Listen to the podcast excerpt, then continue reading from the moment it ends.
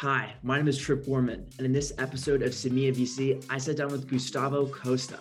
He's currently regional director for Latin America for insight backed Series C fintech Coda Payments. He previously worked at Google, LinkedIn, and Microsoft, all in Latin America. We talked about the differences between doing business in Brazil and Spanish speaking Latin America. We discussed the additional steps needed in doing B2B or B2C selling in emerging markets. We talked about why Latin America isn't as unbanked as you might think in 2022. We discussed all this and more in this episode of Semilla VC. Gustavo, could you start by telling the audience a little bit more about your time at Google, LinkedIn, and Microsoft in Latin America and why you decided to join Coda Payments after? Definitely. Hey, first of all, nice to meet you. Glad to be here. I started my career working with tech in 2013 at Microsoft, started working with customer support, as I think many of us have done in the past. Since then, I've kind of built my way through sales. I started managing the sales team, or actually the pre sales team at Microsoft. Took my, my way to Google after that, now learning about Google Ads and the whole platform of Google Cloud after a while. Explored a little bit of Latin America and learned more about emerging markets, working on LinkedIn for Sales Navigator, exploring all the, the flavors and nuances of social selling. And three years and a half ago, I started working on Coda Payments, which was a big shift into the kind of companies I was working with, but one of the best decisions I ever took. Yeah, and here I am. I love it. And could you tell us a little bit more about what Coda Payments is and why specifically you wanted to work there? Sure. So we are a payment provider or payment facilitator for gaming publishers or apps. So mostly we work with entertainment applications and, and have a really good uh, or strong focus on games. And what we do is to, to support game publishers to monetize their games into, I think right now we are in 62 countries and we simplified this whole work for them from legal to finance, marketing, customer support in initially I would say emerging markets, that's where we were born from, but we are now in US, in Canada, Europe, and Japan, for example.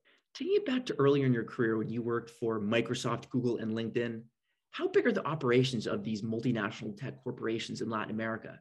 Are these big offices with many divisions or relatively small operations?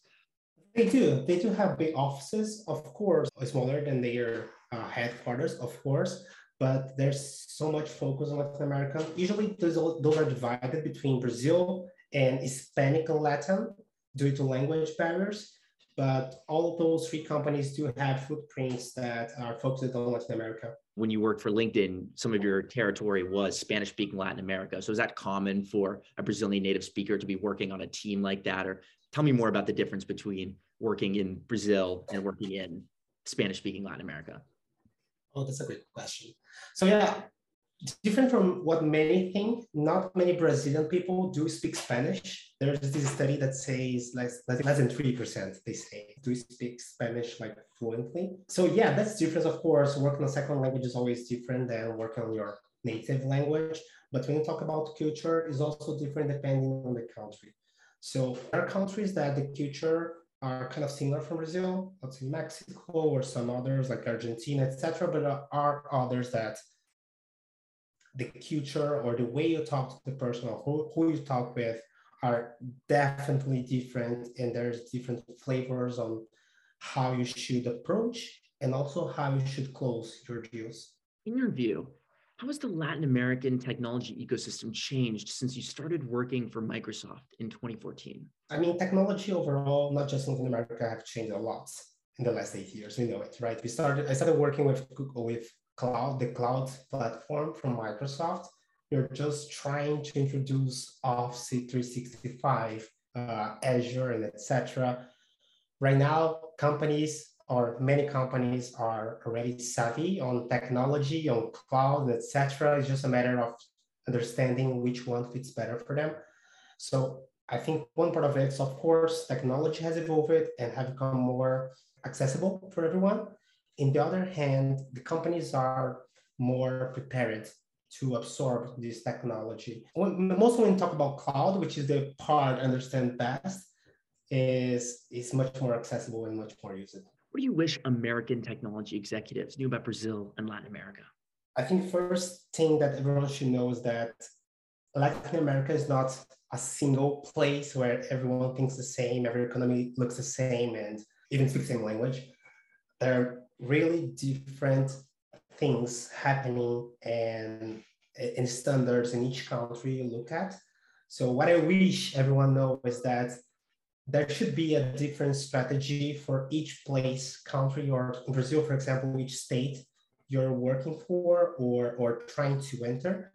And of course, there are some similarities, but the overall strategy should be case by case. What would an American tech sales director not know about being a sales director in an emerging market like Brazil? There, there are differences, and mostly when you get someone outside of this spectrum, they would probably try to go with one size fits it all. The difference I see from emerging markets to developed markets is the company readiness to absorb such a methodology or technology you want to implement them. talking about sales, right?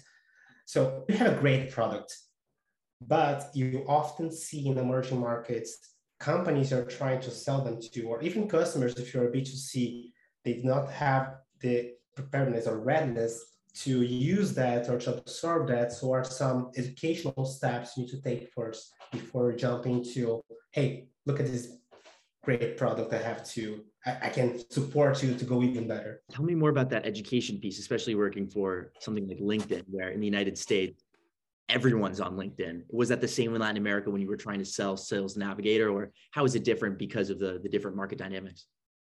Yeah, that's a perfect spot. LinkedIn has, there are different point of view for LinkedIn. So you have LinkedIn as a, as a social platform, right? I think that's a great example. Everyone uses that in US. That's awesome. In Brazil, there's a good part of Brazil uses it.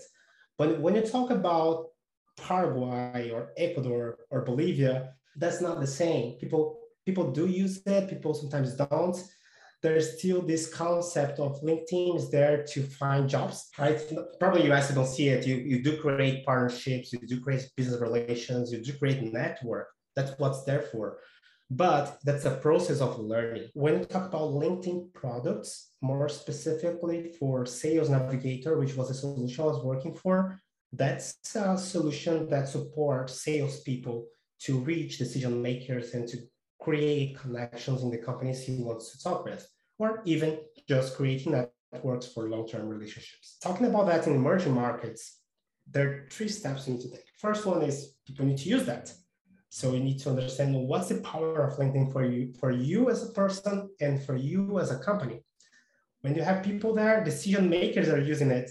You have the second step, which is talking about social selling or differentiating, just giving a cold call and say, hey, Trip, I have this great product you need to know and going to, hey, Trippus, you're doing this project for your university and the product we work for did something similar three years ago and you have this in common. Well, that's social selling, right? To kind of create connections and find ways to, to create bonds. That's something really important for LinkedIn, not being cold and then you go into selling your product. You know, by the way, I have this that makes this social selling strategy even stronger. How has remote or hybrid work been implemented in Brazil and your workspaces, and where do you see that going in the future? It was quite complicated in the beginning. Many companies, many big companies, would still use desktops into their huge offices, and that's fine. That was how they, they worked. And then suddenly the pandemic hit and as you may or may not have heard, it is strong in Brazil and most of countries in Latin America. That's when we find no other solution other than going home and working from home. So that was a period in the beginning of 2020. Our, our companies needing to invest into VPNs, into equipments, into leadership style to get people to be able to work from home. Not everyone had the right place to do it, or the right equipment to do it. So companies will need to support them. Right now, after this whole complication, the whole hurricane happened, companies are better prepared for that. So now they're deciding if they do want to continue remote, as Coda Payments doing. I won't say we don't have plans to go back to the office, but we don't need to unless people believe that they prefer to. We don't expect them to need to go back to the office. Right now, people are deciding they want to keep remote. Some are coming hybrid, and some are deciding to go full full live work in the office. Good thing about it on remote work is that it made it much easier to recruit good talent. Like in a country like Brazil, we need to hire always in Sao Paulo. Now I have people working from everywhere, from Rio, which is quite far away, more than you think, from the south Brazil. I have people working from Italy. I have people working from the Philippines. So it's much easier to operate this way. Tell us a little bit more about the different cities in Brazil with respect to their tech climate. So you said you need to hire in Sao Paulo. You mentioned Rio. And those two cities are about the extent of most Americans' knowledge about Brazilian cities, maybe some other cities where the World Cup was. But tell us a little bit more. Where is the tech scene, especially if people were going to be hybrid, they'd have to live in one of these cities. Where should investors, if they're going to go on a trip, or executives in the United States, if they're thinking about Brazilian expansion, what cities should they think about and why? Depends. It depends. Like when we talk about tech, tech goes wide, right? You can talk about tech on softwares. You have a lot of startups you have uh, hardware so tech, right? So there are different cities where you can you can be looking at. I'll definitely pinpoint São Paulo and Rio as still the main important ones, but there are many in the north, many states and cities in the north Brazil or northeast of Brazil. I wouldn't say there's a hub like São Paulo, but if it is the, the ventures are looking for good companies or unknown companies, they can find it anywhere. Sao Paulo, Rio, you have Florianopolis in the south of Brazil, which is a hub for startups. You see many emerging from there. So it pretty much depends. Shifting back to your career, after time at Microsoft, Google, and LinkedIn, these are big global brands. What made you decide to join a fast growing startup like Coda? For anyone who works in those big companies, they are great. Of course, everyone wants to work on Google or on LinkedIn, and I won't judge. It, that's a good experience, of course. At some point of my career, doesn't mean that's true for others. I was looking into being more impactful. When you work in a company this big, it's hard to be high impactful because your decisions will be more locally maybe or you have you don't have that decision power at coda the time i joined it we were 40 50 maybe i was, the first employee in america so pretty much whatever i do would like hugely impact the business here. I think that was the key for me to change. The opportunity to work for a startup that was on like really fast track and, and a really good record track it was tough but a, a, a glad decision. Finally, I must ask Peter Thiel's famous question, but with uniquely Semilla VC twist. What truth about Brazil or Latin America do you believe that very few people agree with you on? For a long time, and that was right, there was this discussion on the people in Latin America being Latin America being unbanked. I mean, not having banking accounts or not using banking services during the pandemic, there was two factors during in the same period the pandemic, the last two years maybe. First, governments would pay some support to the people to them to survive, if I might call this way, during this hard time where many lost their jobs. To do so, they would pay using a bank account, right? They need you like people that were unbanked were usually the people in the poverty spectrum. And those were the ones that needed the support. So they had to open a bank account and automatically have access to bank services. Secondly, there was this new project in Brazil, Mexico, and a few other countries where would make easier for people to access banking services because new wallets would emerge, uh, more banks would emerge and have access to uh, what previously were information and data that only the big banks would have access to, but there are, there are not many.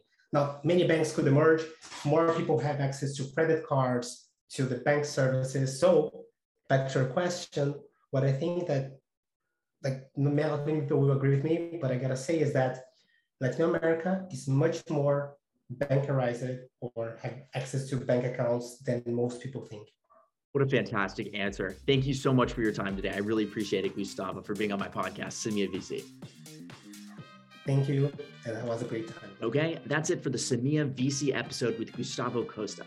Don't forget to like and subscribe wherever you listen to the podcast. Go to semilla.vc to learn more or follow us on Twitter, Instagram, or LinkedIn.